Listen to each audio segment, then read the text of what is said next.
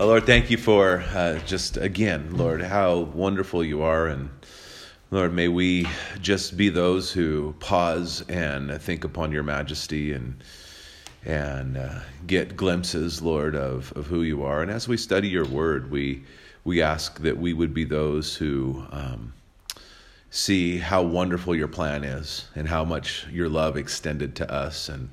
And Lord, even in those hard things that we discuss, that we would trust you, Holy Spirit, to teach us and guide us into all things. In Jesus' name, amen. Okay, so let's read Mark 12, 18 through 27. And we kind of looked at this last week, but we're gonna just flesh it out a little bit more this week. So, God bless you. Anybody willing or would like to read that? Please go for it. If not, I'll wait till awkward silence and then I'll read it. The hour goes by. Nope. Then the Sadducees, who say there is no resurrection, came to him with a question. Teacher, they said, Moses wrote for us that if a man's brother dies and leaves a wife but no children, the man must marry the widow and have children for his brother. Now there were 7 brothers. The first one married and died without leaving any children. The second one married the widow, but he also died, leaving no child. It was the same with the third. In fact, none of the 7 left any children. Last of all, the woman died too. At the resurrection, whose wife will she be, since the 7 were all married to her? Jesus replied, Are you not in error because you do not know the scriptures or the power of God? When the dead rise, they will neither marry nor be given in marriage. They will be like the angels in heaven. Now about the dead rising, have you not read in the book of Moses, in the account of the bush, how God said to him, I am the God of Abraham, the God of Isaac, and the God of Jacob. He is not the God of the dead, but of the living. You are badly mistaken. That version, you are badly. The ESV says, you are quite wrong, but you are badly mistaken. Okay.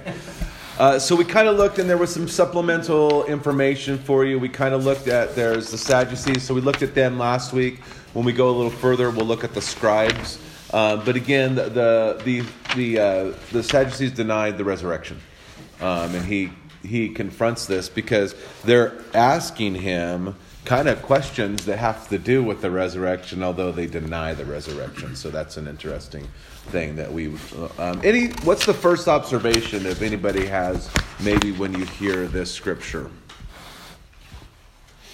Well, or this section? I thought, I wonder if that's where Joseph Smith got the multiple wives and being sealed to many. Okay. Just is that a possibility?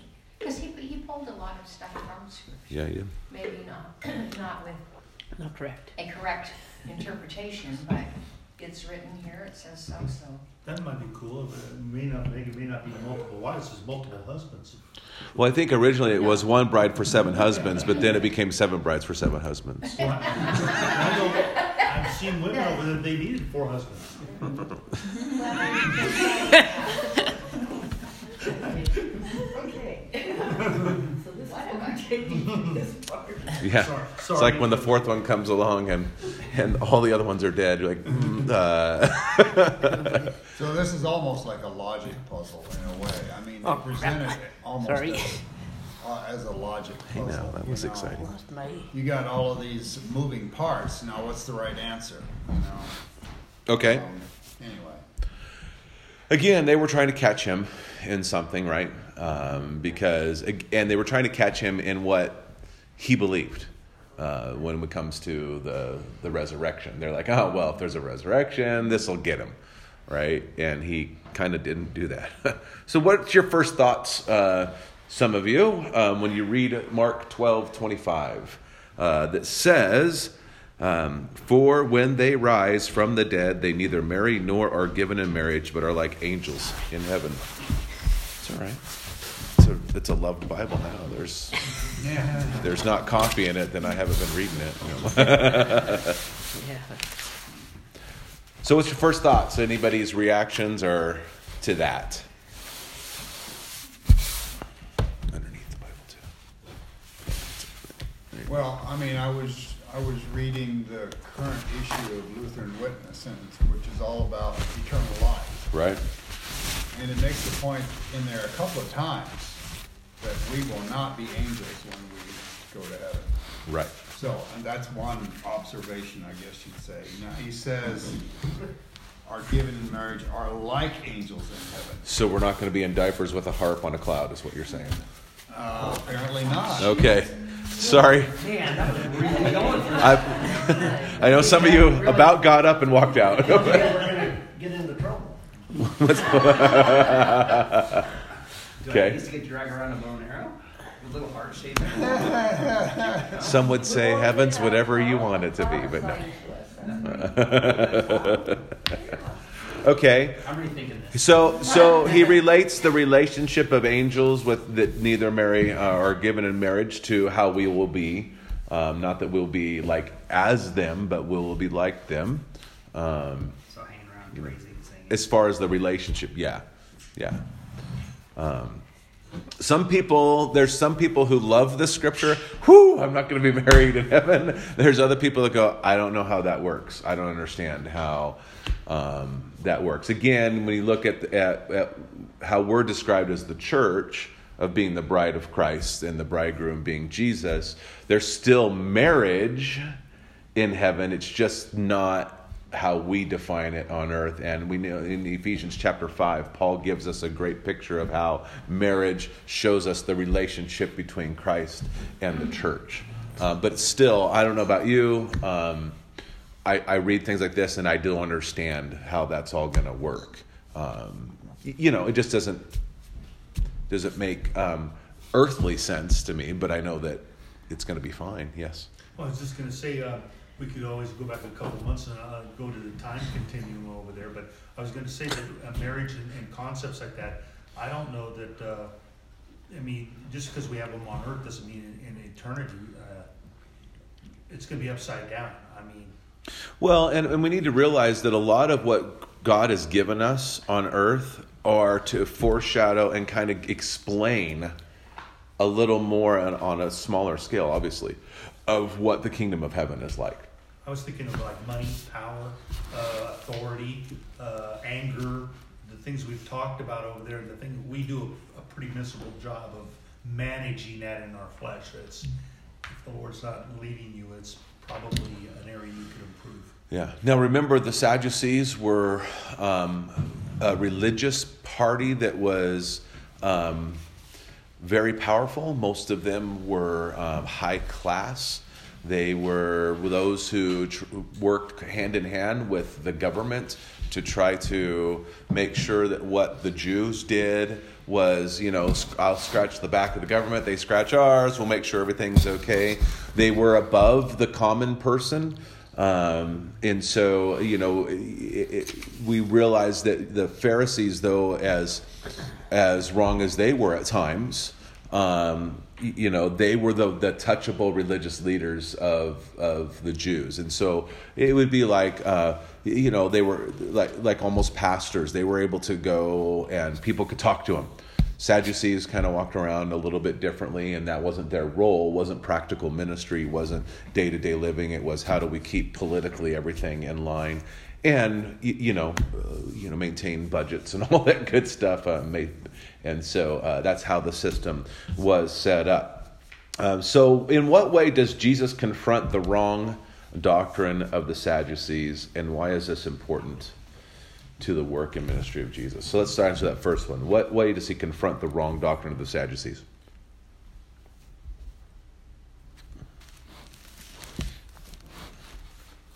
Well, I think it's pretty clear in that section that there's a heaven. Okay. Yeah. Okay. Whether they believe it or not, of course. Mm-hmm. I don't know what about the Old Testament? That's where those Sadducees were coming from. Mm-hmm. Is there documentation in the Old Testament of heaven? Yes, they would say it's the return of the Messiah and the coming to establish his kingdom on earth, and that would be the Sadducees' version of kingdom on earth. Mm-hmm. Mm-hmm. Yeah. Right. Yeah. So yeah, it was. Although we know that the Pharisees preached the resurrection from the dead, because they saw it in the Old Testament, and we see Mary and Martha both say, "Well, I know that it's going to happen in the resurrection." Well, anyway, so it's pretty clear right there. Okay, so yeah, the good observation. There is life after this, right? Something beyond this earth. What else? Well, so he goes. Jesus goes back to the Old Testament, mm-hmm. to the God of Abraham, the God of Isaac, the God of Jacob, and basically says, well, they're alive. I mean, right. They're not dead, they're alive. Right, so that's really one of the main ways he's confronting them, because is to say, God is the God of the living and not the dead, and he references their forefathers, Abraham, Isaac, and Jacob, as alive. And if there's no resurrection from the dead, then there would be no life for Abraham, Isaac, and Jacob. He gives them a pretty good gift, too. It says that my Bible says you're greatly mistaken. It's almost a kind rebuke. I mean, basically, you're a Sadducee. You think you're right. He's instructed you're greatly wrong, and he quotes the scriptures around God's the God of the living, not the dead. I mean, I'm in awe that they didn't grasp that. They didn't understand the beginning of the bush. I mean, what would be fundamental in that? But I think it's very similar to us, and the reason I say that is that we very, very often use our intellect to try to understand the mysteries of God, and those things that don't make sense on an earthly plane, we kind of discount because we can't explain them. And so I think that a lot of times we fall into that same mode, and even where, oh yeah, we acknowledge there's heaven, we acknowledge that there's spiritual warfare, all this stuff, but practically we don't live that way. And again, because it's hard concepts, it's easier. I'd rather just go, well, let me just see what's in front of me, and I could address that, right? Instead of thinking, because now we get into really some unknown territory.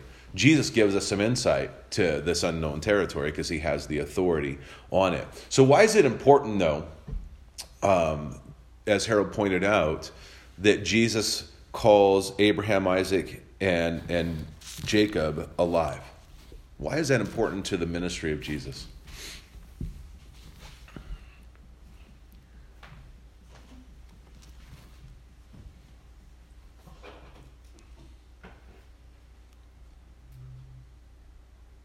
What's already been said. I mean, he's talking about a resurrection, of course. He's talking about raising from the dead, mm-hmm. rising from the dead. Mm-hmm. Well, wouldn't you say that is the point of Jesus' ministry, is that there's life in him and that there's only true life? And that comes, to your point, Harold, from the resurrection. And I think, again, it's one of those things where if we look at Jesus saying, your sins are forgiven, because he cared about life eternally for someone, and then him saying, well, so you guys will believe, get up and rise. So it's kind of like, hey, the Son of Man must be crucified because the shedding of blood is necessary for the remission of sins, but to add credibility and efficacy to the cross, I'm going to rise from the dead, because then you can see that that's really where only life is. And so we kind of see these pictures that Jesus paints over and over again of the importance of his death and resurrection. And so we see this continually. And so I think it's fun to kind of look for those little glimpses where it's like, oh, I see this correlation here, because the God of the living are only alive because of the resurrection, to Harold's point. Someone read 12:28 through 34, please. One of the teachers of the law came and heard them debating. Noticing that Jesus had given them a good answer, he asked him, of all the commandments, which is the most important? The most important one, answered Jesus, is this. Hear, O Israel, the Lord our God, and the Lord is one. Love the Lord your God with all your heart, and with all your soul, and with all your mind, and with all your strength. The second is this, love your neighbor as yourself. There is no commandment greater than these. Well said, teacher, the man said, you are right in saying that God is one, and there is no other by him. To love him with all your heart, with all your understanding, and with all your strength, and to love your neighbors as yourself is more important than all burnt offerings and sacrifices. When Jesus saw that he had answered wisely, he said to him, you are not far from the kingdom of God. And from then on, no one dared ask him any more questions. I like this in 32. Oh, you're right. Someone telling Jesus that he's right. That's really kind of him. So when we look at the scribes, which is the teachers of the law, it's okay to tell Jesus, yeah, you're right, Jesus, okay. He'll be like, thank you very much. But the scribes in ancient Israel were these guys who were learned men who their business was really to study the law. So if you're kind of looking at who's the authority on how the law is read, you'd look to someone like Ezra, who was a teacher well-versed in the law of Moses. So they were the ones who were responsible for transcribing it. They were the ones that were responsible for interpreting legal ramifications based upon the law. Again, they took their jobs very seriously. They would copy and recopy the Bible meticulously, even counting letters and spaces to ensure the copies was correct. So there's a couple of things just on a side note. Every Jewish character has a number attached to it. I think D is 4, if I remember right. And so if they were to take, it's 4. The name David is 14 characters total when you add all the characters up and what they're meaning. And that's why you see Matthew talk about 14 generations, 14 generations, 14 generations would have been a reference to David. That's a side note. So they would take the line and they would add up not only the words, the letters, but then the numerical value of the letter. And if it didn't add up, I should go this way.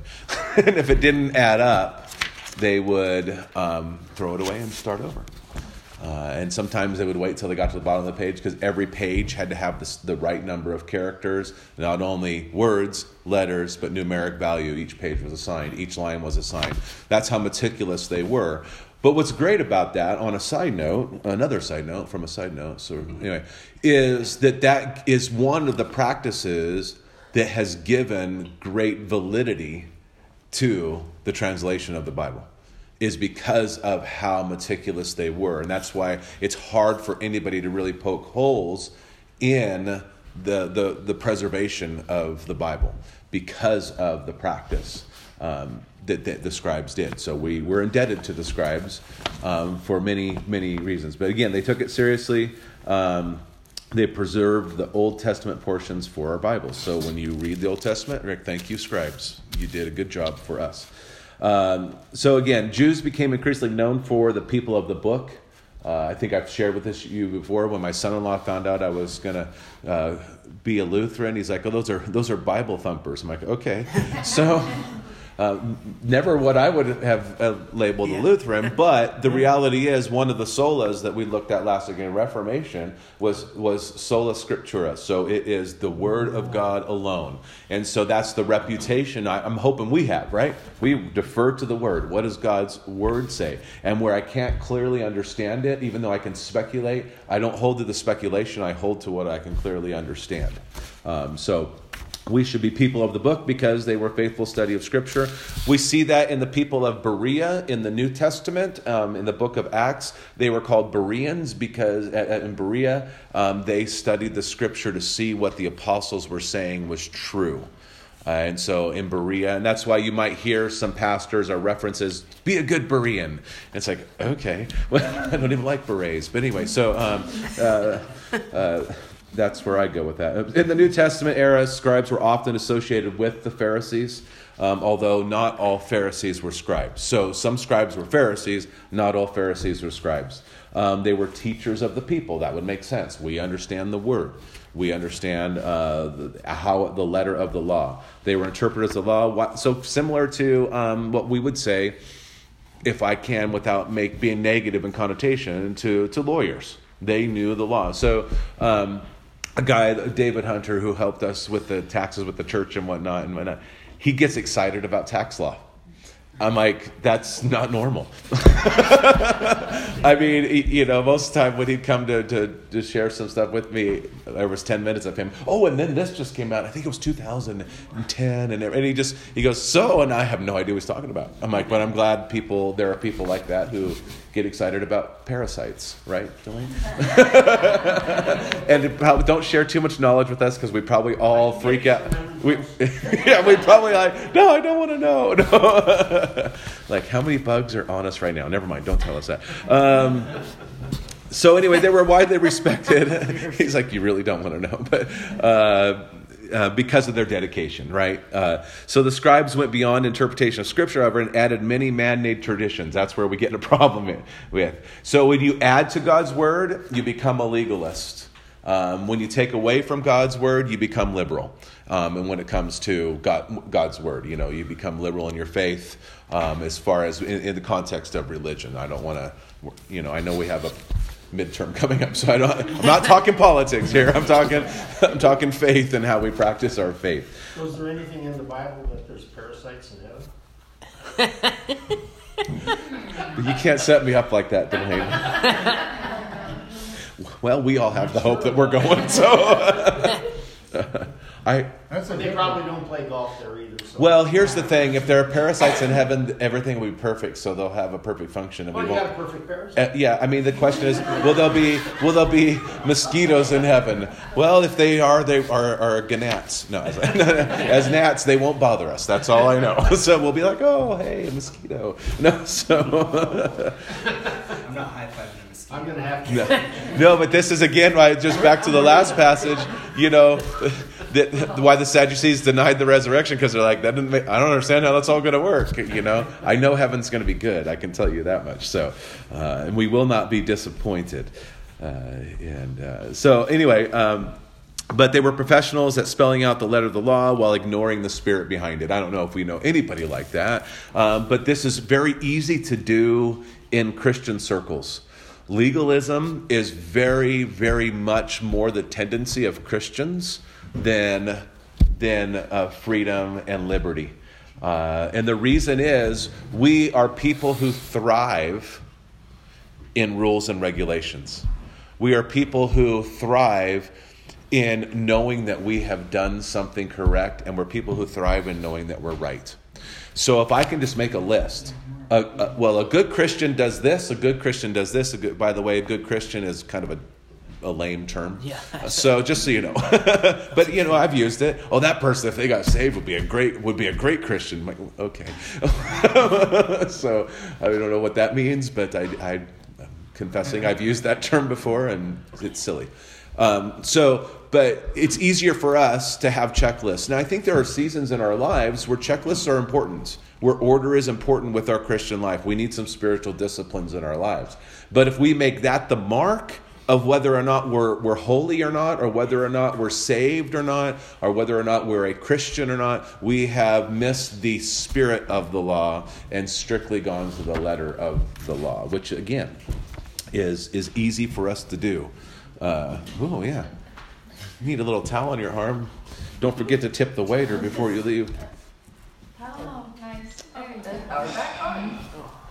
That one's a weak. So I'm thinking Lake's going, did you save before you know? Yeah. We did that the other day. Lake had no power for a whole day, so he was here working on some stuff, even though he couldn't log into his work because, anyway. And so, you know, we're talking, all of a sudden the power goes off here. It was that real windy day. I mean, pick one. But it's the day we had some snow. So anyway, Thursday, maybe Wednesday. I think it was Wednesday. But anyway, they went beyond Scripture, and this led to many confrontations with Jesus. And what's interesting when you read Mark, he goes, okay, so some Sadducees came up to him, and then a scribe came up to him, and then no one's asked him questions anymore. I mean, it's Mark is so just, and then this happened, and now they don't ask him questions. So, again, Sermon on the Mount, Jesus shocked the audience, and especially the scribes, that the righteousness of the scribes was not enough to get to heaven. And the scribes would have taken a little bit of offense because they were the ones who kept the law. A large portion of Jesus' sermon there on the Mount dealt with what many people had been taught. And so so toward the end of Jesus' ministry, he really thoroughly, and we see this more when he's talking to Pharisees, but again,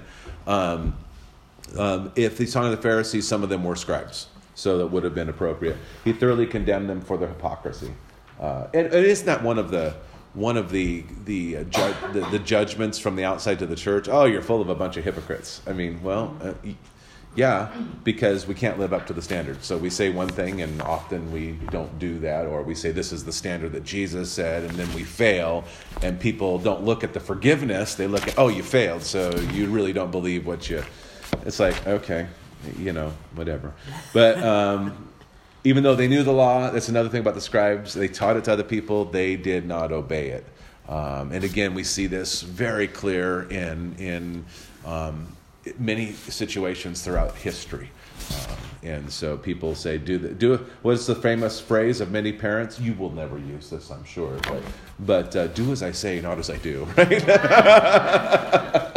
Don't say that to your kids, because they're like, you said what? I saw you do this. That's the end of it. I'm just trying to help you be better than you. Right. Yeah. So the scribes, again, their original aim, I think, was in earnest. And I think, again, we always have the tendency to say, oh, those religious leaders, how dare they? We need to realize that they are a great picture of our tendency. Our tendency is to, how can we, to the Sadducees, how can we work the system, and how can we deal with what we know what's in front of us? With the scribes and the Pharisees, how can we just be right? How can we just, well, this is what it says, and then we don't do it. So I think that it's very easy to point our fingers at them, but at the same time, we need to realize that they're a very great picture of the struggle we have in this world, in this life of Christianity. And so, again, we want to exalt God's word, but we want to know the spirit of the law behind the letter of the law. And that's very important, because if it was just the letter of the law, most of us would be failing miserably. And so, fortunately, we look to Jesus. Yeah. What's the greatest takeaway from Mark 12:28 through 34? What do you think?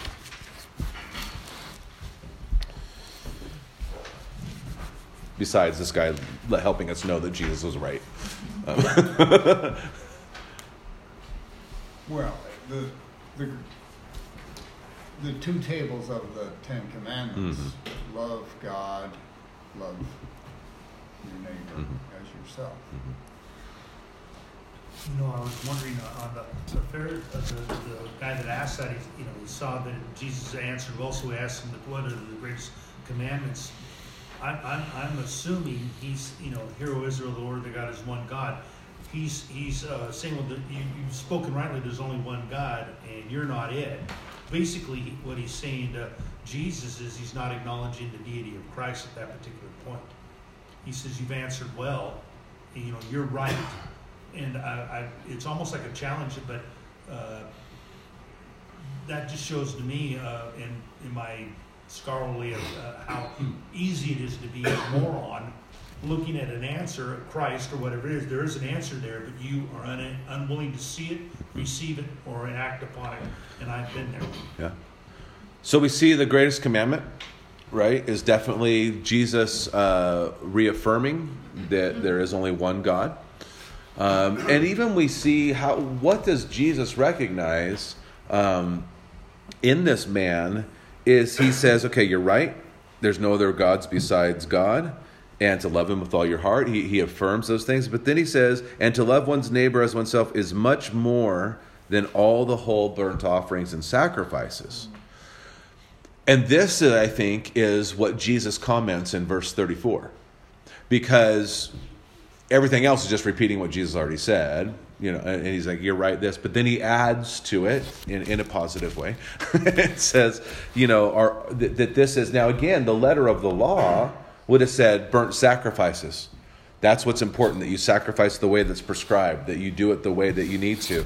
But if he would have said that, then he would just be like the religious leaders in Isaiah chapter 1, where Jesus says, God says to the prophet, you're doing everything right, but you praise me with your lips, but your hearts are far from me. He goes, please quit sacrificing, because those sacrifices are a stench to my nostrils, because they were doing the letter of the law, not the spirit of the law. And so they were far from him. This guy kind of goes a little and goes, hey, I get what you're saying, because to love God and to love your neighbor is even more important than offerings and sacrifices. Although we see the Apostle Paul in Romans chapter 12 says, present your bodies a living sacrifice. And so we see that a real sacrifice then, as a New Testament believer, is a life that is lived unto God, for God, and for others, is kind of how we can look at that. But then he says, you are not far from the kingdom of God. And after that, no one dared to ask him any more questions. So what do you take away from that verse? To the guy, you are not far from the kingdom of God. I mean, did he actually recognize who Jesus was? I don't think he did. Mm-mm. I wouldn't say. I mean, at this point in time, it doesn't say that. He didn't recognize that Jesus was God. Mm-hmm. But Jesus said, you're close. Yeah, you're close. No cigar, though. Right, well, not yet, anyway. You know, close. Close, you need tiddlywinks. Right? Hand grenades. On the bright side over there, as Paul came over there, this guy does have a heart of understanding. I wonder, in the book of Acts, as the Holy Spirit's given, I wonder what this guy decides to do. Does he come or not come? He understands. Right. It would be interesting to find out in the portals of glory what his decision was. Yeah.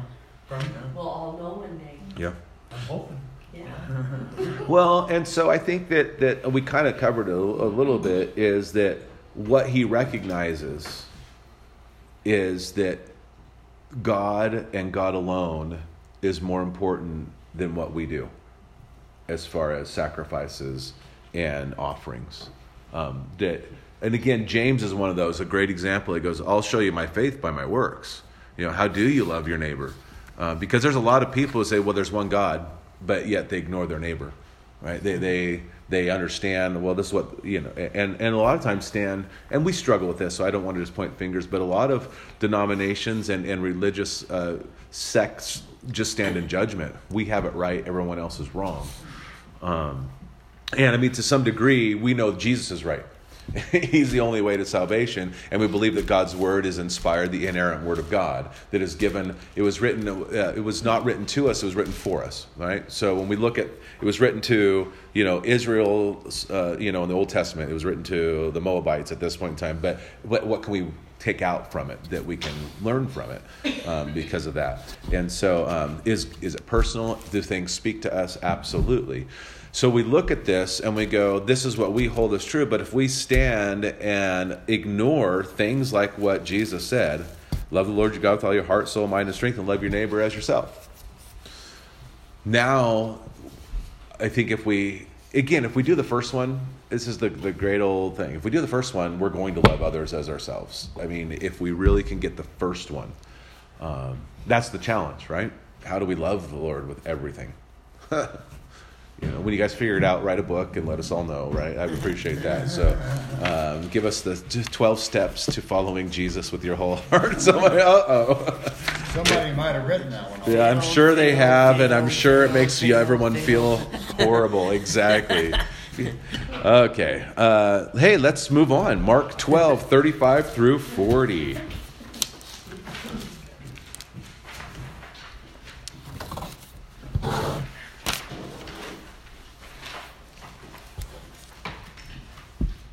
And as Jesus taught in the temple, he said, how can the scribes say that the Christ is the son of David? David himself, in the Holy Spirit, declared, the Lord said to my Lord, sit at my right hand until I put my enemies under your feet.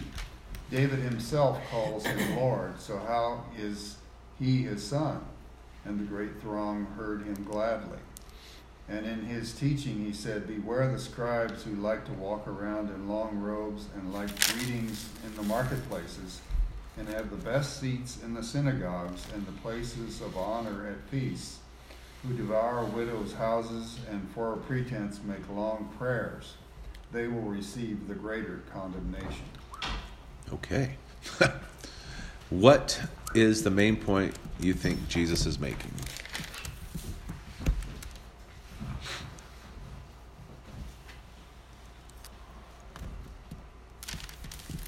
One main point? Yeah, well, there's more than that, but that's why I said, do you think he's making? Well, the guys that are walking around in long robes and pretending that they know God and everything, they're just putting on airs. Okay.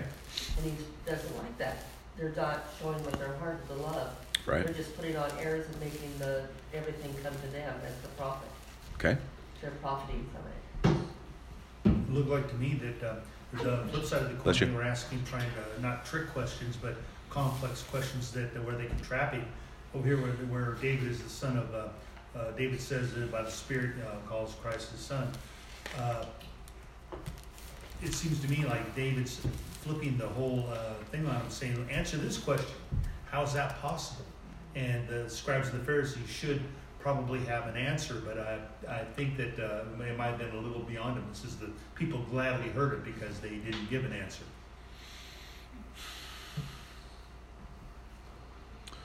What is that? And the great throng heard him gladly. That's another one of those just sort of sentences stuck there, Mm-hmm. What? Jesus is claiming that he's God in this. Amen. I mean, he's referencing David, but he said, but David calls the Son of God my Lord. So how can David have a son if he calls him Lord? I mean, how does that work? And so they would have understood that Christ is usurping and greater fulfillment than what the scribes had been saying, right? They would have, and again, you need to realize that Jesus was, which is why people struggle with Old Testament versus New Testament, because Jesus was very tangible, very touchable, very likable to most people, but to the commoner. I mean, he was among the people. He loved hanging out with them, and he cared for them in a way that the scribes and the Pharisees didn't. And so again, if everyone is waiting for the Messiah to come, then here he is. And so he kind of gives this little nod to scripture they would have known and said, so the scribes are saying that it can't be this way, but I'm telling you, why would David say that? And I think they would have gotten a better understanding and gone, oh, so you're him. Now, why the great throng heard it gladly, I think maybe we can see a little bit in the next section that we read that the scribes were suppressive. They wanted the best seats in the synagogue. They wanted people to look at them because of their long prayers. They wanted all this attention of outward acts, and Jesus kind of goes past them. And so I could see them going, all right. And you look at oppressive systems and the attraction of the rebel in that system, right? There's always people that are attracted to that person who bucks the system if the system seems oppressive. And it's a human history thing. And again, this isn't like, oh, well, I'm going to be like Jesus and rebel against everything. But Jesus was considered a rebel at this time, and people were anxious and willing and looking to get out from under the spiritual oppression that they were in. And again, they're looking for the Messiah. And how is it that, have you ever been there that you get some information that people who are smarter than you don't have? And you're like, I know something you don't know, And so I wonder if that plays into it too here, hey, we're learning something that the scribes haven't even taught us. How great is this? So I don't know. But whatever it was, the message of Christ was received, heard, and gave people inspiration and hope. At least at this, before they started telling crucify him, but that's a whole different story. How do you view your perspective on particularly the last one? It says, who devour widows' houses for predetermined long prayers, they will receive greater commendation. If you're a commoner and you're living in an oppressive thing, it sounds, hey, there's not a freebie here. There's going to be an accountability. I'm reading here, there might be an accountability. If you're a commoner and your neighbor's house got stolen, or your aunt's or grandma's house was taken by the scribes or the Pharisees, I could see where the people, hey, there's a day coming, baby. Okay. So, as a segue, what are some ways that we can find ourselves struggling with the sin of the scribes? Sorry, Steve, you brought it up. I think to me, it kind of speaks to that common theme that Jesus says, be either hot or cold, don't be lukewarm. It's kind of like, it's most of all the condemnation is to those who are hypocrites, who say they are believers and who say they do things, but they don't. Mm-hmm. I think those, he's saying, those face greater judgment than those who just outright reject it altogether. I think the scribes too used God's word as a weapon. Mm-hmm. Well, we know God's word, you don't. This is what it says, so you have to do this. And I think that we do that unintentionally as a fortress mentality. Sometimes it's so I don't have to deal with people. Well, they're just this. God's word says this, so nanner, I'm going to heaven, you're not. We would never say it that way. Yeah. But I think sometimes that's kind of our heart. To me, that's a defense mechanism because I get tired of the fight of the world. I get tired of people rejecting Jesus. And so sometimes I go, at least I'm in Christ. And that's the end of the story. That's not God's heart, right? And all of us like our egos stroked, whether we say we don't or not. What's the person that makes you laugh the most? Well, me anyway, is the person who has to tell you how humble they are, And I've been around people like, I'm so humble. I've heard him say that. I'm like, well, I do not. That's nice. I want to quote Princess Bride. You keep using that word. I do not think it means what you think it means. So, we look at this and we go, again, the scribes were earnest in what they were doing. We at times can be very earnest in what we're doing, but we have to guard ourselves and go, am I looking down upon others? Where Paul again, in Romans 12, present your bodies a living sacrifice. Don't think of yourself more highly than you ought. And we say, more highly than I ought. Well, let me think about that. Well, let's compare yourself to Jesus Christ. And you go, okay, well, I'm pretty low then, right? And so we just hold on to that. And what's interesting in the hot or cold thing is that, I won't get into that, but it's a fun little study to look at what the people of Laodicea would have understood what that meant at the time. Still a very similar outcome, but basically be used for Christ. Either be refreshment or be a healing salve of a washing bath or something like that. Don't be just useless in the middle. So let's pray. Lord, thank you again. Thanks for the joy we have. Lord, we thank you that you cut through the rules and the regulations of religious oppression, Lord, and you bring us the freedom that is found in you, that the spirit behind the law, and you give us your very spirit, Lord. It's not so we can do whatever we want, but Lord, so we can enjoy life in you. And so we thank you for that. Bless the rest of our time today. We thank you for those who are here, and pray for those who are not feeling well and not able to be here. In Jesus' name. Amen.